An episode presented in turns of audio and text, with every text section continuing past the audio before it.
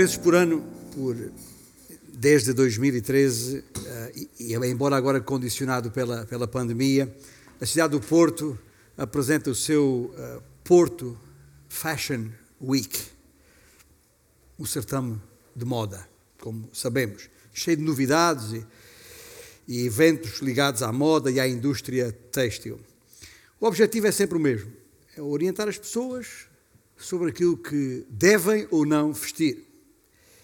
E é aqui como é em todo o mundo, seja sobre o vestuário de todos os dias, seja aquele especialmente pensado e desenhado para eventos especiais, como, por exemplo, casamentos. E é nessa que estamos nós, família Figueira e família Correia, estamos aí a, a, a dois casamentos estes próximos meses e é só visto lá, lá em casa as, as, conversas das nossas senhoras e sobre vestidos que vestir, eh, o que elas veem online, o que encomendam online, o que, o que chega, o que devolvem para lá, para, para cá, uh, uh, enfim, só visto, é uma autêntica dança de roupas, especialmente vestidos por causa de umas tais damas de honor, ou como é que, como é se chama por aí.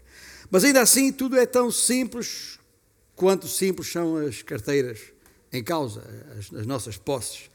Mas como todos bem sabemos, há certos eventos no mundo que, por reunirem altas individualidades e figuras públicas com muito dinheiro, cujo vestuário ah, atinge preços que não vale a pena nem referir, que a gente nem sabe, não é, não é propriamente a nossa praia, não sabemos muito bem como é que isso é, e muitas vezes patrocinadas por grandes marcas com os seus gurus ligados à alta costura e as individualidades todas a orientar uh, para escolher o, tal vestuário uh, uh, a vestir. E quando eu falo em pessoas importantes, pessoas importantes, não quer dizer que não haja pessoas importantes aqui também. Os tais VIPs.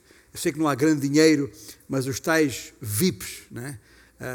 VIP é uma expressão que quer dizer very important person, pessoas muito importantes. Há até pessoas que têm na matrícula do seu carro uh, um V e um P, e quando vejo isso é VIP. Uh, não sei se há alguém na sala que tem um V e um P na sua matrícula, com, tem um Renault Clio, se tiver, vá ter com ele e tire de onde está antes que a polícia chegue porque não está bem estacionado. Mas pronto, como eu disse, há pessoas importantes na, na sala, independentemente de terem muito dinheiro ou não.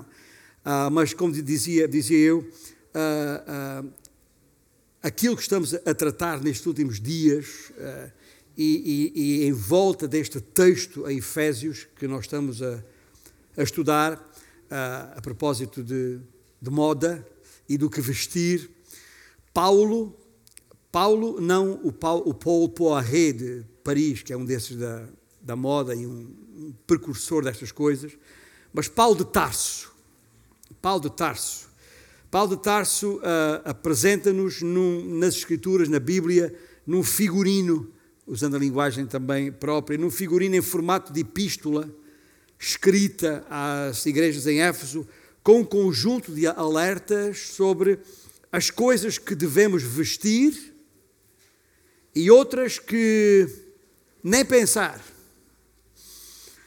Um autêntico manual que temos aqui, um autêntico manual sobre como devemos andar permita-me a expressão, na passerelle desta, desta vida. Ora, como nós não somos manequins, nem coisa que se pareça, o, o vestuário o vestuário apresentado por Paulo é muito uh, prático e adequado ao nosso dia a dia, ao nosso estilo de vida, capaz de suportar todas as dificuldades da vida, todas as intempéries da vida, se quiser, todas as dificuldades que a vida nos traz.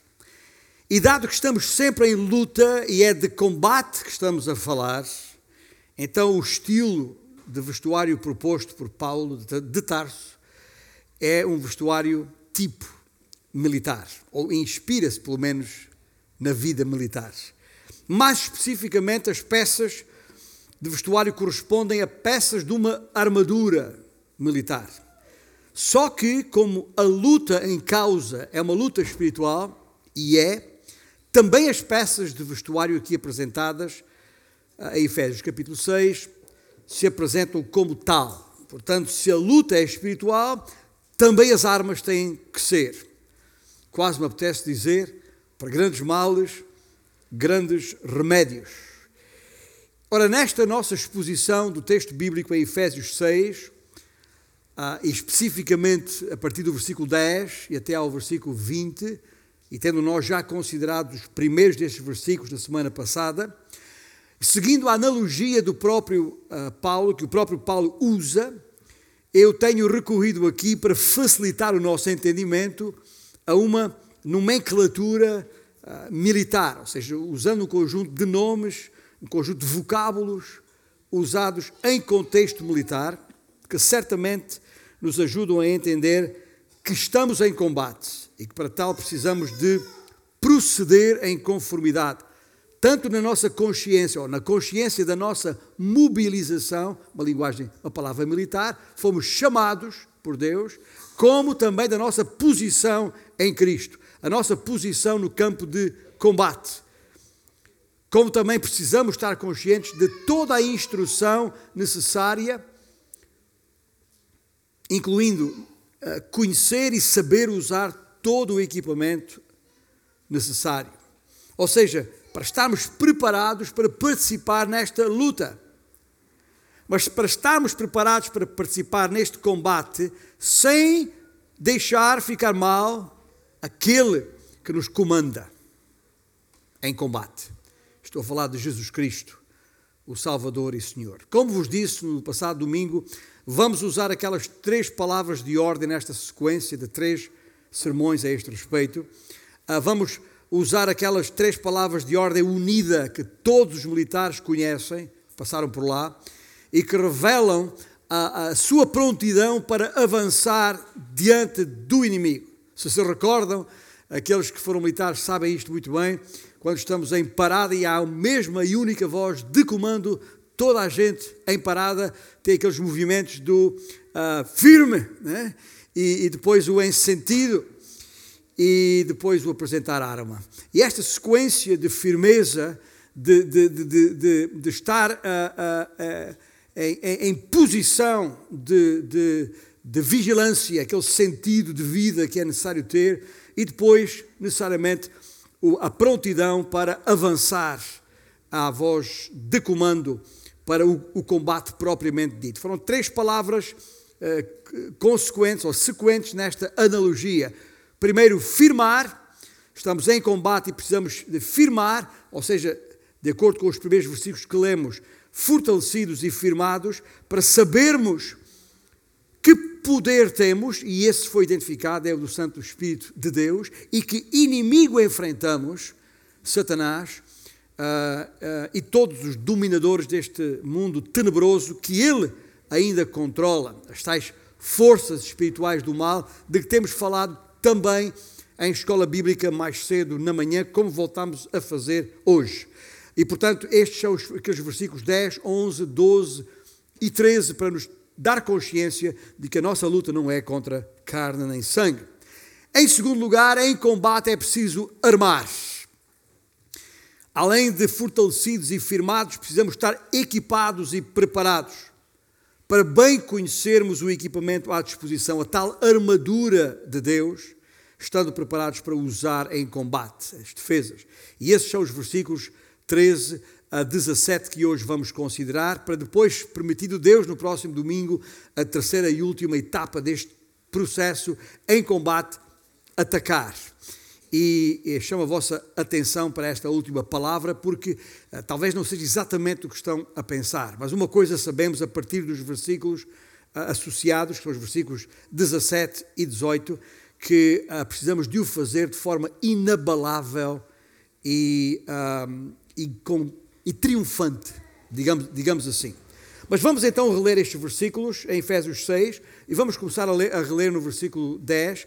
Quanto ao mais, sede fortalecidos no Senhor e na força do seu poder, revestivos de toda a armadura de Deus, para poderes ficar firmes contra as ciladas do diabo. Porque a nossa luta não é contra o sangue e a carne, e sim contra, e sim contra os principados e potestades, contra os dominadores deste mundo tenebroso, contra as forças espirituais do mal nas regiões celestes.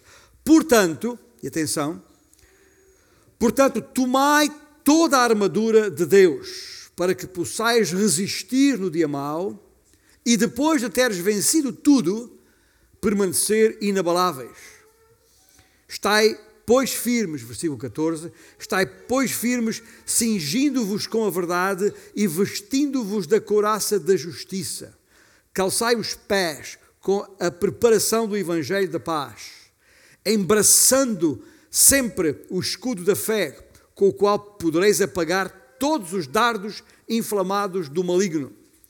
Tomai também o capacete da salvação e a espada do Espírito, que é a palavra de Deus.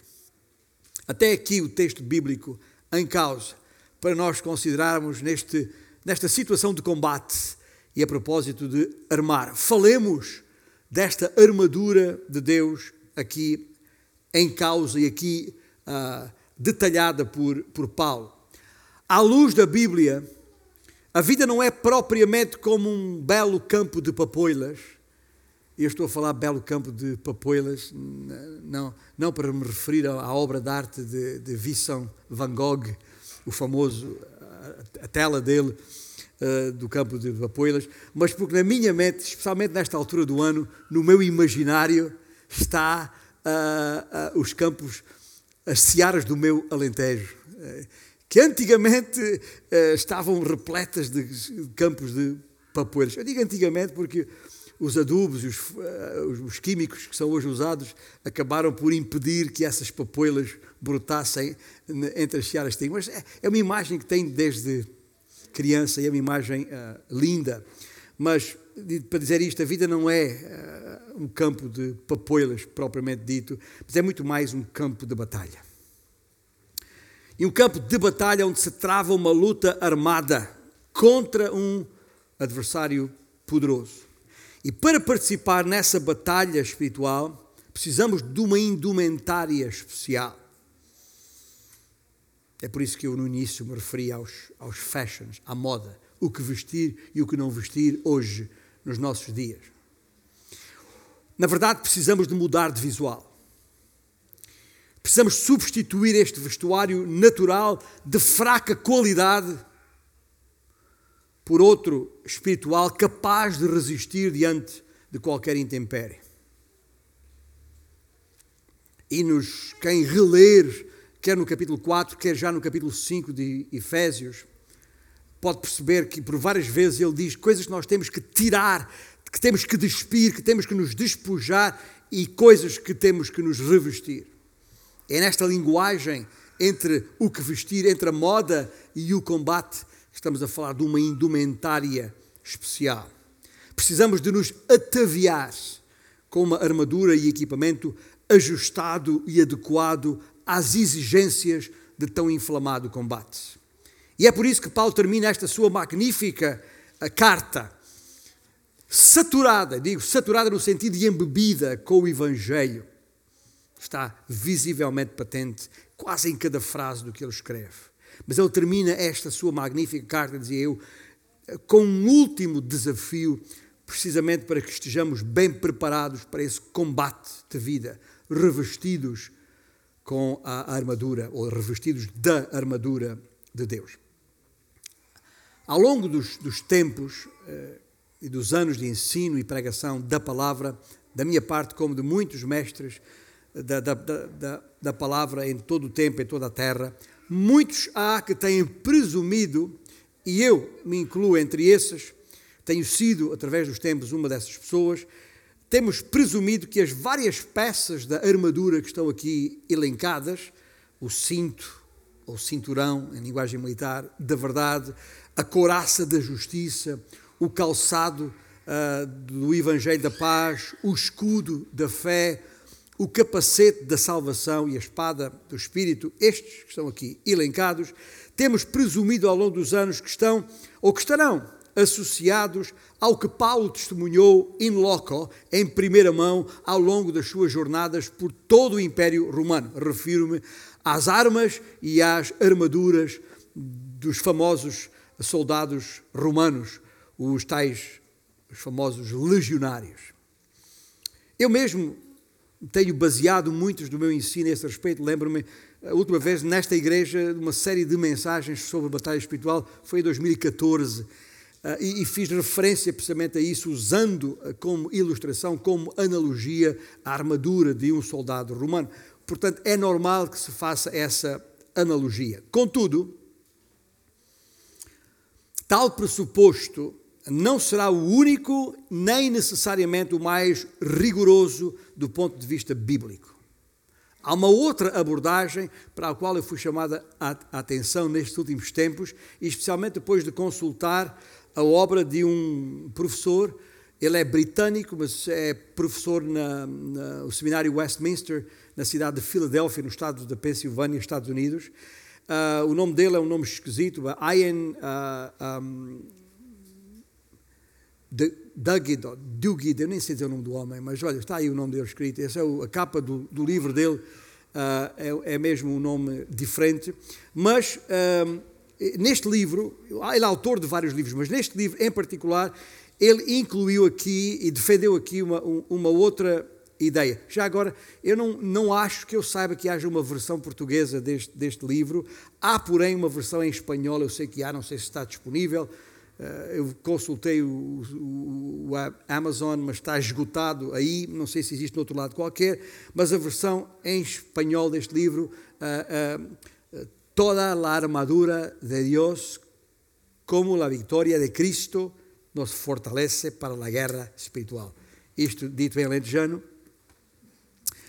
é uh, toda a armadura de Deus, como a vitória de Cristo nos fortalece para a guerra espiritual. A minha consulta nem foi no livro propriamente dito, mas foi chamada a minha atenção num site que consulto a miúdo, uh, que é crossway.org e ele tem, este site tem uma série designada cinco mitos, e um deles é este uh, que uh, o nosso irmão Ian uh, nos apresenta. Mas quando eu digo outra ideia, uma ideia diferente, que me parece mais adequada, obviamente, não quero dizer que a imagem dos soldados romanos, com todo o seu equipamento militar, não seja uma, uma, uma imagem apropriada. É, mas porque considero esta melhor e considero-a melhor pelo facto de assentar num, em base bíblica, afinal muito anterior à existência do Império Romano ou de outros impérios que o precederam, sejam gregos, medo-persas ou se fosse lá o que fosse. Ou seja, uh, uh, uh, e por essa razão fico agradecido e dou devido crédito a este nosso irmão em relação a esta minha abordagem ao assunto é que aquela ideia anteriormente apresentada da, da, do soldado romano passa ao lado, passa às vezes demasiado ao lado, do inequívoco facto de que cada uma das várias peças da armadura descrita em Efésios 6 tem o seu contexto direto no Velho Testamento, onde afinal já temos uma descrição detalhada dessa armadura. Uh, divinamente providenciada para salvar o seu povo, conforme vamos ver, isto muito tempo antes do surgimento do Império Romano, que rima com humano, já agora. Afinal, a inspiração de Paulo, nisto como em tudo mais, assenta nas Escrituras. Eu gosto disto. Né? Como está escrito, segundo as Escrituras. E Paulo usa muito estas expressões uh, assenta nas Escrituras e não numa qualquer legião militar, por mais ilustrativa que seja, e, e não deixa de o ser, e essa dos soldados romanos é, de facto. Convém, portanto, que não percamos esse contexto, para não corrermos o risco de mal interpretar e, eventualmente, mal aplicar o significado das várias peças da armadura. Mas falemos delas em concreto, está bem? Falemos delas em, em concreto. Primeiramente, uh, da da couraça e do capacete. Eu não vou seguir necessariamente a ordem que Paulo apresenta, mas vou seguir muito mais em Isaías, uh, que, onde Paulo bebeu todas estas ideias para percebermos melhor o que está aqui em causa. Os exemplos mais óbvios no Velho, do Velho Testamento são precisamente a couraça da justiça e o capacete da salvação que Paulo refere nos, nos versículos que lemos há pouco em Efésios 6, quer no capítulo, no versículo 14, quer no versículo 17. Ambos estes, estas peças da armadura de Deus foram retiradas de Isaías capítulo 59 e o versículo 17 que está diante dos nossos olhos, onde o profeta, referindo-se ao Senhor, diz: Vestiu-se o Senhor, vestiu-se de justiça como de uma couraça, e pôs o capacete da salvação na cabeça, pôs sobre si a vestidura da vingança e se cobriu de zelo como de um manto. Veja que é, são palavras tiradas daqui pelo apóstolo Paulo. E nos capítulos anteriores a este 59, eh, nos capítulos anteriores, Isaías descreve a promessa de Deus em tratar dos inimigos físicos do seu povo, especialmente os da, da Babilónia, eh, os outros, as outras nações que se opuseram contra Israel. Mas aqui nestes versículos, o profeta descreve uma outra pessoa, uma outra situação. Fala de um comandante divino que há de vir, que há de vir para tratar definitivamente do inimigo incomparavelmente maior do que qualquer império babilónico, persa ou o que seja. E muito mais perigoso para as almas do povo de Israel como para as nossas almas. Estou a falar do pecado. Esse inimigo, pecado. O povo de Deus, ouça bem, o povo de Deus nós, igreja hoje, como Israel, então, não tem em si mesmo, não tem justiça própria para apresentar. Sem a ajuda divina, o nosso melhor, o melhor que nós temos para oferecer, não passa de. E usando a linguagem do, do profeta Isaías, no capítulo 64, versículo 6, o nosso melhor não passa de trapos de imundícia, é assim que Isaías se refere. Outra vez, o que temos vestido.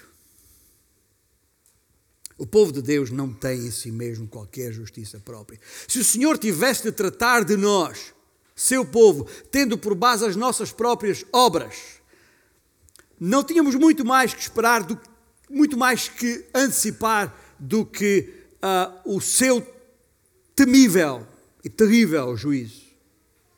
Mas Isaías, no seu contexto da sua obra, da parte de Deus, declara que este comandante divino, quando viesse, não viria logo para exercer juízo, mas viria primeiro como redentor, providenciando a salvação.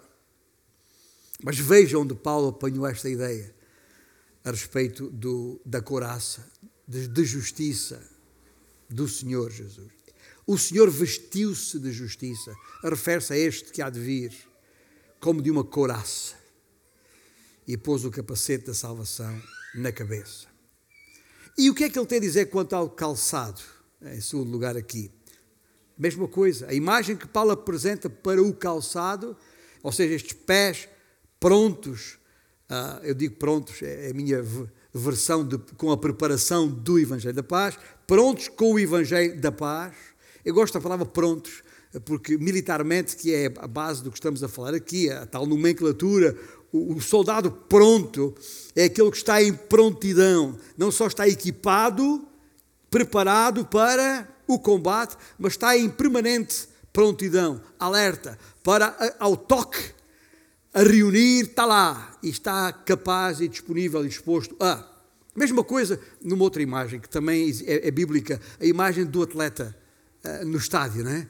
quando, quando, quando se coloca uh, naquela posição né, de preparar e, e, e, pronto, a palavra é mesmo pronto e, e depois o tiro que, que sai. A mesma coisa. É esta mesma ideia. É preciso estar ali pronto para arrancar, para avançar. E portanto, esta ideia de prontidão ou de preparação do Evangelho da Paz não advém das, de nenhuma observação por parte de Paulo das sandálias dos soldados romanos, daquela guarda pretoriana que o guardou algemado durante tanto tempo. Não!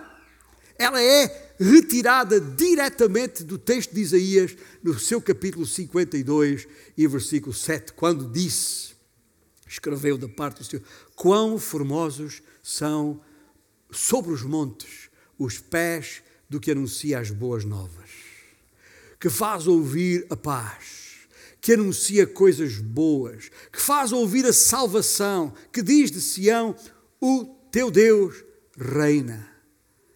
Lembra-se do cântico que cantamos tantas vezes? Quão suave sobre os montes são os pés daqui. Esse cântico tem a ver com isto, é exatamente o que estamos a falar aqui. E depois aquele refrão: Nosso Deus reina aqui, etc. É isto que estamos a, a falar. Aliás, eh, Efésios 6, Isaías 52, e há um versículo em Naum. Sabia que há um livro da Bíblia que se chama Naum? Está lá no Testamento no, no, no, capítulo 1 de, de Naum, versículo 15 do capítulo 1 de, de Naum, juntamente com Isaías 52 e com Efésios 6, são as únicas passagens da Bíblia onde as palavras paz, boas novas e paz se conjugam. Fora isso, só no cântico que nós costumamos entoar.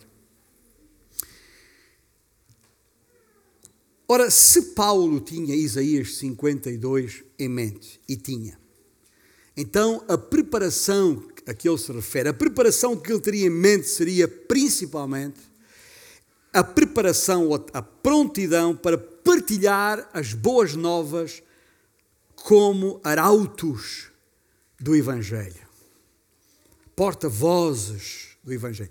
Esta é a palavra dos nossos dias para uma palavra mais antiga que já não usamos tanto, arauto. Mas é o porta-voz, aquele que traz a mensagem da parte de alguém. Os antigos arautos que os reis tinham, quando precisavam uh, dar a conhecer ao povo alguma coisa, enviavam o seu arauto, que na praça pública erguia a sua voz, transmitindo ao povo a mensagem do seu rei. É isso que um arauto é. Mas os arautos, neste caso, para cumprir bem a sua missão, precisavam de estar sempre bem calçados calçado que lhe permitisse chegar longe e chegar bem e chegar rápido para entregar a mensagem de boas novas àqueles que precisavam de ouvir, àqueles com fome de a ouvir, de a escutar. E talvez entre nós aqui ou lá, em qualquer sala nessa internet, esteja alguém com fome de ouvir a mensagem da salvação que há em Cristo Jesus. E na cabeça de Isaías, há pouco falei no meu imaginário dos, dos, dos campos, das searas alentejanas, no imaginário de Isaías, naquela altura, naquela conjuntura, na sua mente estavam as sentinelas, os atalaias que ele refere nesse capítulo 52, versículo 8. Os atalaias aquelas, os, os mesmos que até ali, até aquele momento, tinham, fixavam os olhos no horizonte para se aperceber da aproximação eventual possível do inimigo, esses mesmos que estavam ali para isso, para, para antecipar ou, ou para, ou para perceber a aproximação do inimigo, esses mesmos atalaias são agora porta-vozes, arautos, das boas novas de libertação para os sitiados cidadãos de Sião, que naquela altura estavam cercados pelos exércitos inimigos. E esta é a mesma imagem que Paulo aplica ao privilégio que temos nós de partilhar o Evangelho da paz, tanto a descrentes como a crentes. E eu não estou a dizer isto por acaso, porque, tal como aqueles atalaias da época a mensagem que tinham era ouvida pelas gentes do povo de, de Deus, como para os, os, os, das outras nações, assim também hoje uh, nós precisamos de continuar a pregar esta, este Evangelho da paz. Mesmo que pensemos que, estamos, que não vale a pena pregá-lo dentro da própria igreja, onde em princípio estão crentes porque todos nós sabemos e temos disso consciência que há muitos chamados crentes, muitos chamados evangélicos, que tendo em conta o seu viver e a sua verdadeira consciência ou falta dela do que é o Evangelho de Jesus Cristo, têm um viver, têm uma conduta, têm um estilo de vida, têm um vestuário no, na passarela desta vida muito pouco, muito pouco digno da sua chamada, muito pouco digno da, sua, da vocação para que foram chamados, muito pouco dignos do Senhor Jesus Cristo. Até parece que nunca entenderam sequer o Evangelho e o poder transformador que o Evangelho tem. E por isso nós temos que continuar a pregar o Evangelho, e esta é já a segunda vez que o faço hoje neste espaço. Para que ouçam, porque a fé vem pelo ouvir, o ouvir da palavra. E há muitos que se julgam crentes, evangélicos, e que na verdade nunca nasceram de novo. E portanto não são habitados pelo Espírito de Deus. E portanto não têm qualquer possibilidade sequer de entender as coisas de Deus, quanto mais estarem equipados com a armadura necessária para resistir ao inimigo nestes dias maus que vivemos e vencê-lo. Mas isto a propósito do Evangelho da paz, a propósito do calçado necessário para. Falemos no cinto, em terceiro lugar, nesta, neste conjunto de coisas que estão aqui. Como disse, não estou a seguir a, a ordem de Paulo necessariamente assim, mas a falar das coisas tal como elas aparecem em Isaías.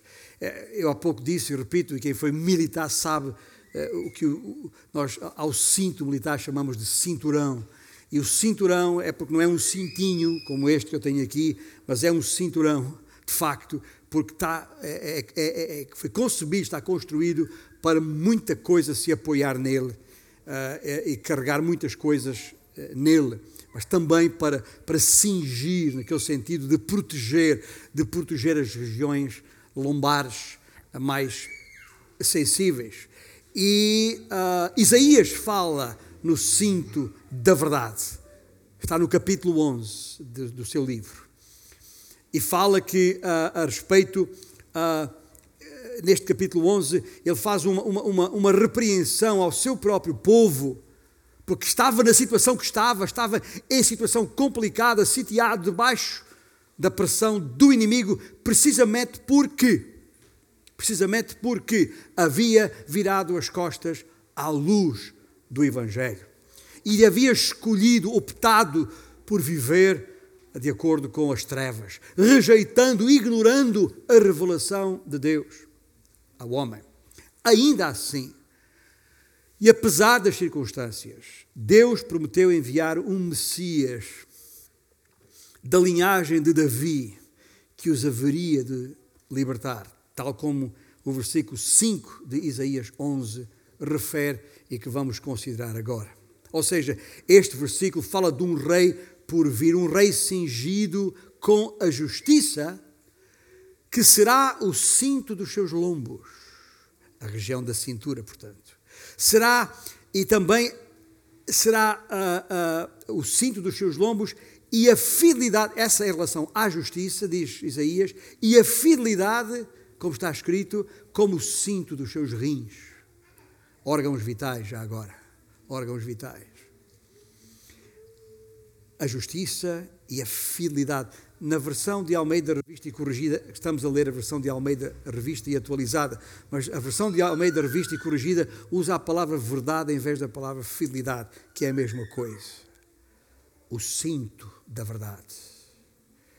A tradução grega do Velho Testamento, a tradução grega do Velho, do Velho, do Velho Testamento, a chamada Septuaginta, uh, usa uh, em Isaías 11, portanto, é, quando eu falo da tradução grega do Velho, do Velho, Testamento, é o Velho Testamento originalmente escrito em uh, hebraico e também algumas partes em aramaico, que quando foi traduzido para o grego, nisso que se chama a Septuaginta, a enumeração romana, o tal L com dois X, Septuaginta, 70, diz aqui que a, a mesma palavra que está aqui em Isaías, em hebraico, para fidelidade e verdade foi traduzida no grego por aletheia, que é exatamente a palavra grega que Paulo usa quando escreve Efésios capítulo 6. Portanto, não há nenhuma dúvida que estamos a falar da mesma coisa.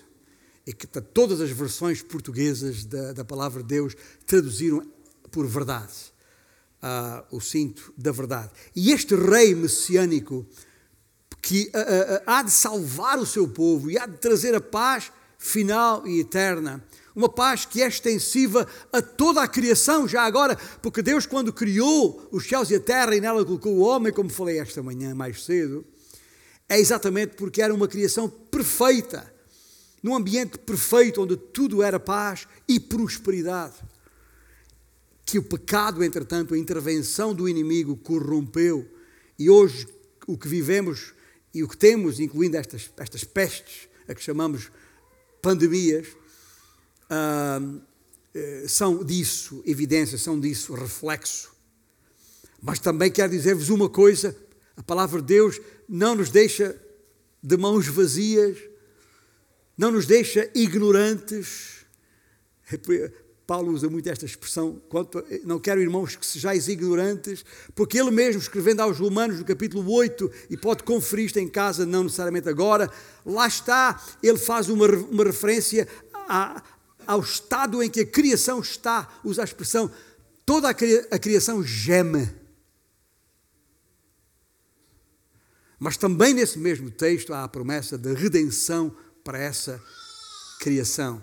Quando o Senhor voltar. Não é apenas a redenção uh, espiritual, mas também a redenção física. O que já começou a acontecer conosco, que fomos redimidos espiritualmente, mas ainda estamos nesta carcaça que ainda se corrompe, porque a redenção da parte material ainda não aconteceu, há de acontecer. Mas nesse tempo, eu leio o texto em Isaías, é, é, é Isaías 11, esse tempo por vir é um tempo quando, quando falamos em redenção da, da criação, Isaías usa expressões muito bonitas, tipo uh, que está lá, onde uh, uma criança de peito passa a interagir com uma áspide. Uh, se calhar as pessoas leem a palavra áspide na Bíblia e nem sabem o que é. Um áspide é uma, é uma serpente venenosa. E está a dizer que está a dizer que nesses dias, quando a redenção for redimida, uma criança de peito interage com uma áspide, ou um, um uh, já, já desmamado, uma palavra que Isaías também usa, com um, um basilisco. Pronto, eh, não sabe o que é um basilisco, é, é natural, mas é, é só ir a uma enciclopédia para ver o que é um o mais, talvez o mais parecido com um basilisco, quem, quem, quem conhece o, o Brasil e, ou, ou, vem de lá conhece aquelas iguanas, né? aquelas iguanas que, que cujas patas uh, posteriores têm até barbatanas que lhe permite andar sobre as águas, correr parece que estão a andar sobre, sobre as águas. Isso é um basilisco, é um, é um réptil que por causa dessa forma desses animais ser, até se criou o mito de pensar que esses animais que, que, que uh, uh, exalavam fogo e que eram, matavam as pessoas, mas isso são imagens da, do mundo da, da fantasia. Mas é um animal perigoso, esses répteis, que é isso que basilisco quer dizer, e, uma, e um bebê já desmamado brinca, vai interagir. É disso que estamos a falar. Quando este que há de vir chegar, então tudo será redimido. Os efeitos tóxicos da queda ah, que foram trazidos pelo primeiro Adão, ah, que deu ouvidos às mentiras de Satanás, serão revertidos pelo segundo Adão e herdeiro da linhagem de Davi, desse que estou a falar, que é Jesus Cristo, cujas qualidades assentam na verdade e na justiça. Eu acho precisa, isto é suficiente para nós entendermos do que estamos a falar a respeito do cinto da verdade. Mas falemos da espada do Espírito, que está uh, logo a, uh, a seguir. A espada do Espírito, a palavra de Deus, é extraída diretamente de Isaías 49, versículo 2, onde o servo prometido de Israel, este tal comandante que há de vir, diz: O Senhor fez a minha boca como uma espada aguda. Na sombra da sua mão me escondeu, fez-me como uma flecha polida e me guardou na sua aljava. Por outras palavras, o Senhor preparou o seu servo, uh, o ungido, o Messias, para voltar e voltar como guerreiro, com uh, uh, afiadas, com palavras afiadas de juízo, de julgamento. E isso vai acontecer. E naquele contexto original em que Isaías uh, escreveu, o servo a que se refere era Israel. O servo Israel.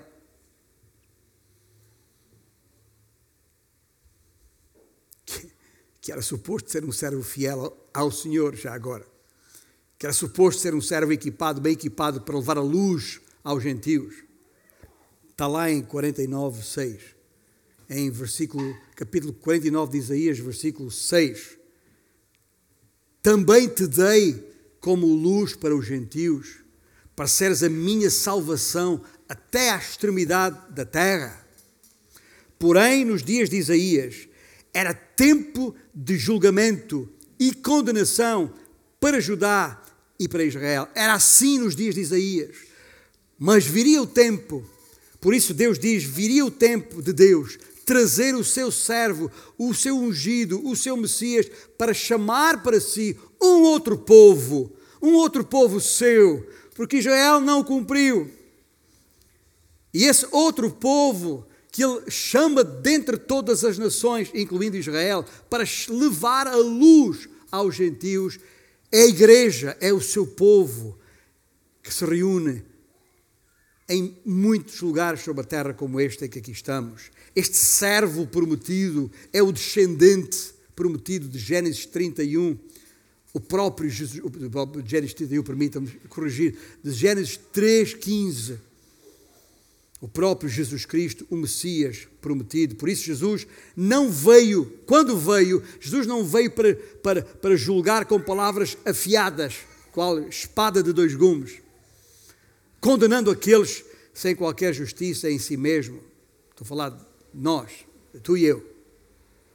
Mas veio, daquela primeira vez que veio, como Lucas, como ele mesmo disse, de acordo com Lucas capítulo 19, versículo 10, veio para buscar e salvar o que se havia perdido. Foi para isso que Cristo veio da primeira vez. Mas na sua segunda vinda, quando ele voltar, e atenção, porque nós aguardamos a sua volta a qualquer momento, então virá como Isaías o refere, aquele guerreiro, aquele comandante divino que há de vir.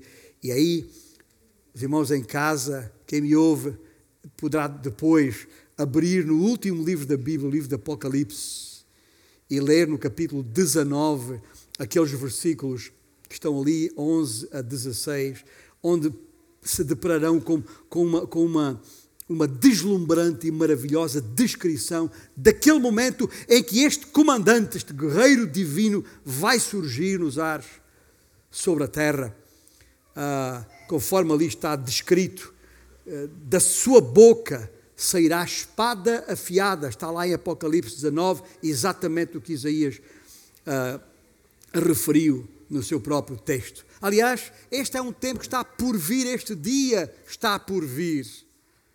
Mas quando esse dia chegar, já agora, e para que ao ler Apocalipse 19 possa entender, quando esse dia chegar, nós, a igreja, não digo nós, não digo a igreja Antioquia em São Amédio em Festa, Porto, não, refiro-me à igreja do Senhor Jesus Cristo, o conjunto dos remidos, daqueles que já nasceram de novo pela, pela graça de Deus por meio da fé na obra salvadora de Cristo, esses que são a igreja, já não estaremos aqui. Aliás, ao ler Apocalipse 19, vai perceber uma coisa impressionante. O texto diz que este capitão, capitão podia ser general, há até algumas versões desta música que usam a palavra general, porque nem, nem importa, é aquele que está em comando, tá? Quando ele vier, o texto diz que ele virá montado num cavalo branco. Mas sabe o que é que o texto também diz? Que virá, virão com ele uma multidão de, de, de exércitos celestiais também montados em cavalos brancos. Sabe quem é essa gente? Eu sou um deles. A sua igreja, que entretanto terá sido arrebatada e terá se reunido com Cristo para preparar essa vinda, essa vinda final para reinar sobre a terra. Então, e nós vamos reinar com Ele. Nós os que estamos em Cristo. outra vez quando eu digo eu venho em, cavalo branco, não quer dizer que eu mereça isso mais do que qualquer outra pessoa à face da terra. Eu não sou digno de, disso de todo. Sou pecador como qualquer um mas fui salvo pela sua graça. As minhas, as minhas vestiduras, que eram trapos de imundícia, foram lavadas no sangue de Cristo Jesus, e por isso eu estou em condições de vir montado num cavalo branco, junto com este comandante divino que Isaías fala, para reinar sobre a terra. Então, mas, gente, Agora ainda não é esse o tempo. Agora ainda é o tempo de salvação. Ainda é o tempo das pessoas que ainda não entenderam isto poder cair aos pés da cruz e perceber a razão porque Cristo foi à cruz, ao Calvário, morrer em teu lugar, em meu lugar, pagar o preço que eu e tu devíamos ter pago pelo nosso pecado, porque nós sim devíamos ter sido crucificados e não Cristo.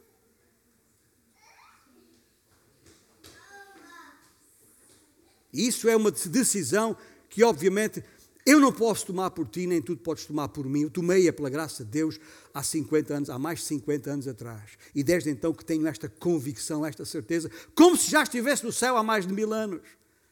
Mas tenho-a, não é pelos meus méritos, é pelos méritos de, de, Cristo. Não é pela minha justiça, porque não é pelas minhas obras de justiça, porque eu não as tenho, mas pela justiça de Cristo e a sua obra perfeita na cruz do Calvário. Esse é o Evangelho de Jesus Cristo. E se nele creres, não apenas de boca, mas em teu coração, confessares a Jesus como Senhor, o Senhor mesmo te salvará.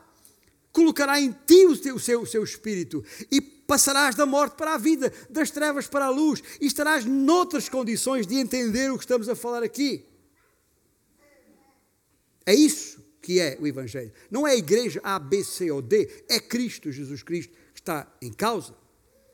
E por isso, e finalmente, vamos falar deste, ou pelo menos referir ainda esta última peça que é uh, o, escudo. Aliás, não é a última peça, é o escudo da fé uh, mas daquelas peças que estamos a referir-nos hoje, neste contexto aqui. E outra vez, o enquadramento do Velho Testamento também esclarece qualquer possível ambiguidade para entender o que é que Paulo escreveu em Efésios 6, versículo 16, que já lemos e que diz: Embraçando sempre o escudo da fé com o qual podeis apagar todos os dardos inflamados do maligno. Paulo não está a dizer que a fé em si mesma tem efeitos defensivos contra o poder de Satanás. Não. O que ele está a dizer é que a fé, ou o que é a fé que protege, que nos protege dos ataques de Satanás, porque foi ela, como eu disse há pouco, é por meio da fé, foi ela que nos colocou em posição de usufruirmos do poder e proteção do próprio Deus em Cristo Jesus. E em todo o Velho Testamento, é Deus. É Deus e não a fé que é repetidamente descrita como o nosso escudo. Lembro, por exemplo, quando o Senhor disse a Abraão, Gênesis capítulo 15, versículo 1: Eu, diz o Senhor, eu sou o teu escudo e o teu galardão será sobremodo grande. Em Provérbios capítulo 30, versículo 5 diz: Deus é escudo para os que nele confiam. Não pense nem por um pouco que se pode munir de qualquer escudo por aqui à mão para se proteger. O escudo da fé tem a ver, é o Senhor, é a nossa fé nele e ele é o nosso escudo. Leia também o Salmo 91, aquele que habita nos esconderijos do Altíssimo. Temos também um cântico a este respeito. Mas leia para perceber que o baluarte ou bastião em nossa defesa aquela fortaleza que nos, ah, que, ah, que nos, onde nos refugiamos todos os dias, especialmente os dias difíceis, a sua fidelidade do Senhor, porque Ele é fiel, é ela que nos manterá seguros sempre que formos alvo de dardos do inimigo, flamejantes ou não. E segundo a imagem dada por Paulo, a fé torna-se o nosso escudo por ser ela que nos dá acesso a Deus, o nosso refúgio. Faço-me entender? Finalmente, eh, em conclusão, depois de termos eh, discorrido sobre esta armadura de Deus, então precisamos perceber que é dele a autoridade. Não está em nós, nem na igreja, nem em coisa alguma. E acima de tudo é esse enquadramento do Velho, do Velho Testamento que estamos a falar aqui, que, que, que, que desafia aquela ideia que é muito comum entre os chamados cristãos, de que a armadura de Deus é essencial e principalmente um conjunto de disciplinas espirituais a cumprir por qualquer cristão que se preze. Não! É, certamente verdade que a armadura de Deus descreve também um conjunto de qualidades essenciais que qualquer cristão deve procurar e procurar de maneira ardente e diligente a fim de ficar firme diante dos assaltos de, de Satanás. Com certeza é isso que quer dizer, há que estar preparado. Porém, e como a própria designação que estamos aqui a, a tratar indica, a armadura de Deus. A armadura é primeira e principalmente de Deus e não nossa. Através do Evangelho que há pouco vos anunciei, como arauto que devo ser, o comandante divino fornece-nos fornece o equipamento que ele mesmo usa, de que ele mesmo se reveste. Há que estar equipado. E, e digo-vos uma coisa: ele, o comandante de Jesus Cristo, lutará contra todas as forças do mal e sairá triunfante sem que nós precisemos mexer um dedo. Ouça bem, se acha que é na nossa força, nas nossas capacidades, porque somos isto, somos aquilo e conhecemos muito da, da, da palavra de Deus, somos muito fiéis à igreja e, e, damos o dízimo e para aqui e para lá, que as, eh, e conhecemos bem, usamos, sabemos versículos de cor e usamos versículos de, de cor e, e, pregamos o Evangelho por todo lado e não sei o que mais. Se acha que é isso que nos vai triunfar, desengane-se. É Cristo e somente é Ele que garante a vitória. E ela vai acontecer, a vitória, mesmo que eu ou tu não mexamos uma palha.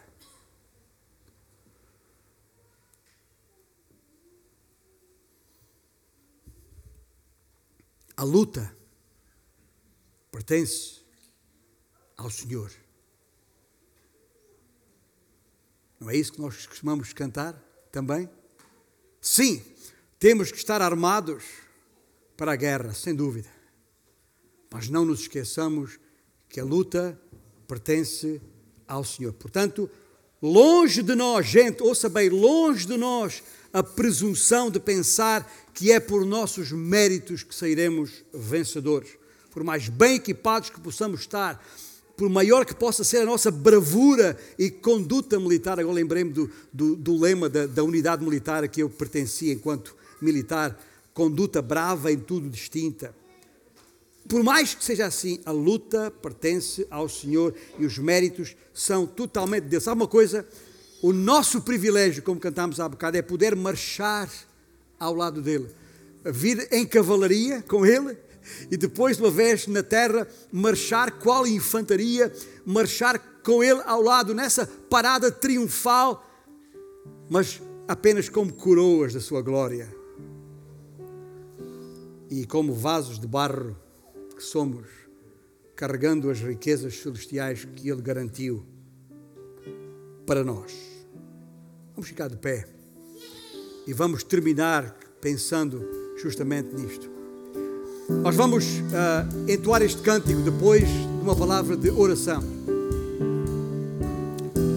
E quando terminarmos o cântico, podemos sentar, se quiser sentar, se precisar sair, saia. Mas quem ficar na sala, por favor, guarde silêncio. Porque pode haver aqui alguém que está, neste preciso momento, sendo iluminado nos olhos do seu entendimento, usando a linguagem de Paulo aos Efésios. Está falando ao seu coração e está, talvez hoje, quer dizer, hoje eu entendi esse tal de Evangelho e quero render a minha vida a Cristo. E se for o caso, Pode fazê-lo aí mesmo, sentado no silêncio do seu coração, falando com Deus. Só tem que no final dizer assim: hoje eu já faço parte deste exército, eu já vou voltar montado em cavalo branco. Basta dizer-me isso, isso nos trará uma alegria imensa. Mas para isso, pedir que os que quiserem conversar e conviver saiam para trás, para fora. Não podemos conviver muito tempo, que a lei não nos permite. Mas se precisar alguma coisa, trate fora desta sala e haja tranquilidade aqui, depois de entoarmos este cântico que vamos entoar agora. E nosso Deus, na tua presença, falamos contigo, Senhor, tu, o único que conheces todos e cada um dos corações presentes nesta sala ou em qualquer sala virtual por esse mundo fora. Que a tua palavra hoje anunciada possa falar diretamente aos corações daqueles que ainda não te conhecem, como fala com certeza aos nossos corações que te conhecemos. Senhor, obrigado pela salvação tão grande que nos deste e permite que o nosso entendimento da tua palavra se revista do teu poder e possamos sair bem equipados, bem armados para esta guerra, sabendo que ela é tua, que a vingança te pertence a ti, que não nos cabe a nós qualquer exercício de juízo sobre as nações, nem sequer sobre a vida de qualquer um à nossa volta, porque a vingança é tua, o juízo é teu, a luta pertence-te e tu mesmo, Senhor, farás a obra em nossos corações. Mas se há aqui alguém presente, aqui ou ali, na, na web, que hoje entendeu o que nunca tinha entendido, Senhor, que o seu coração se renda aos pés de Cristo, aos pés da cruz, e a, a Ele entregue renda as suas vidas. É a nossa oração e fazemos precisamente em nome de Jesus. Amém?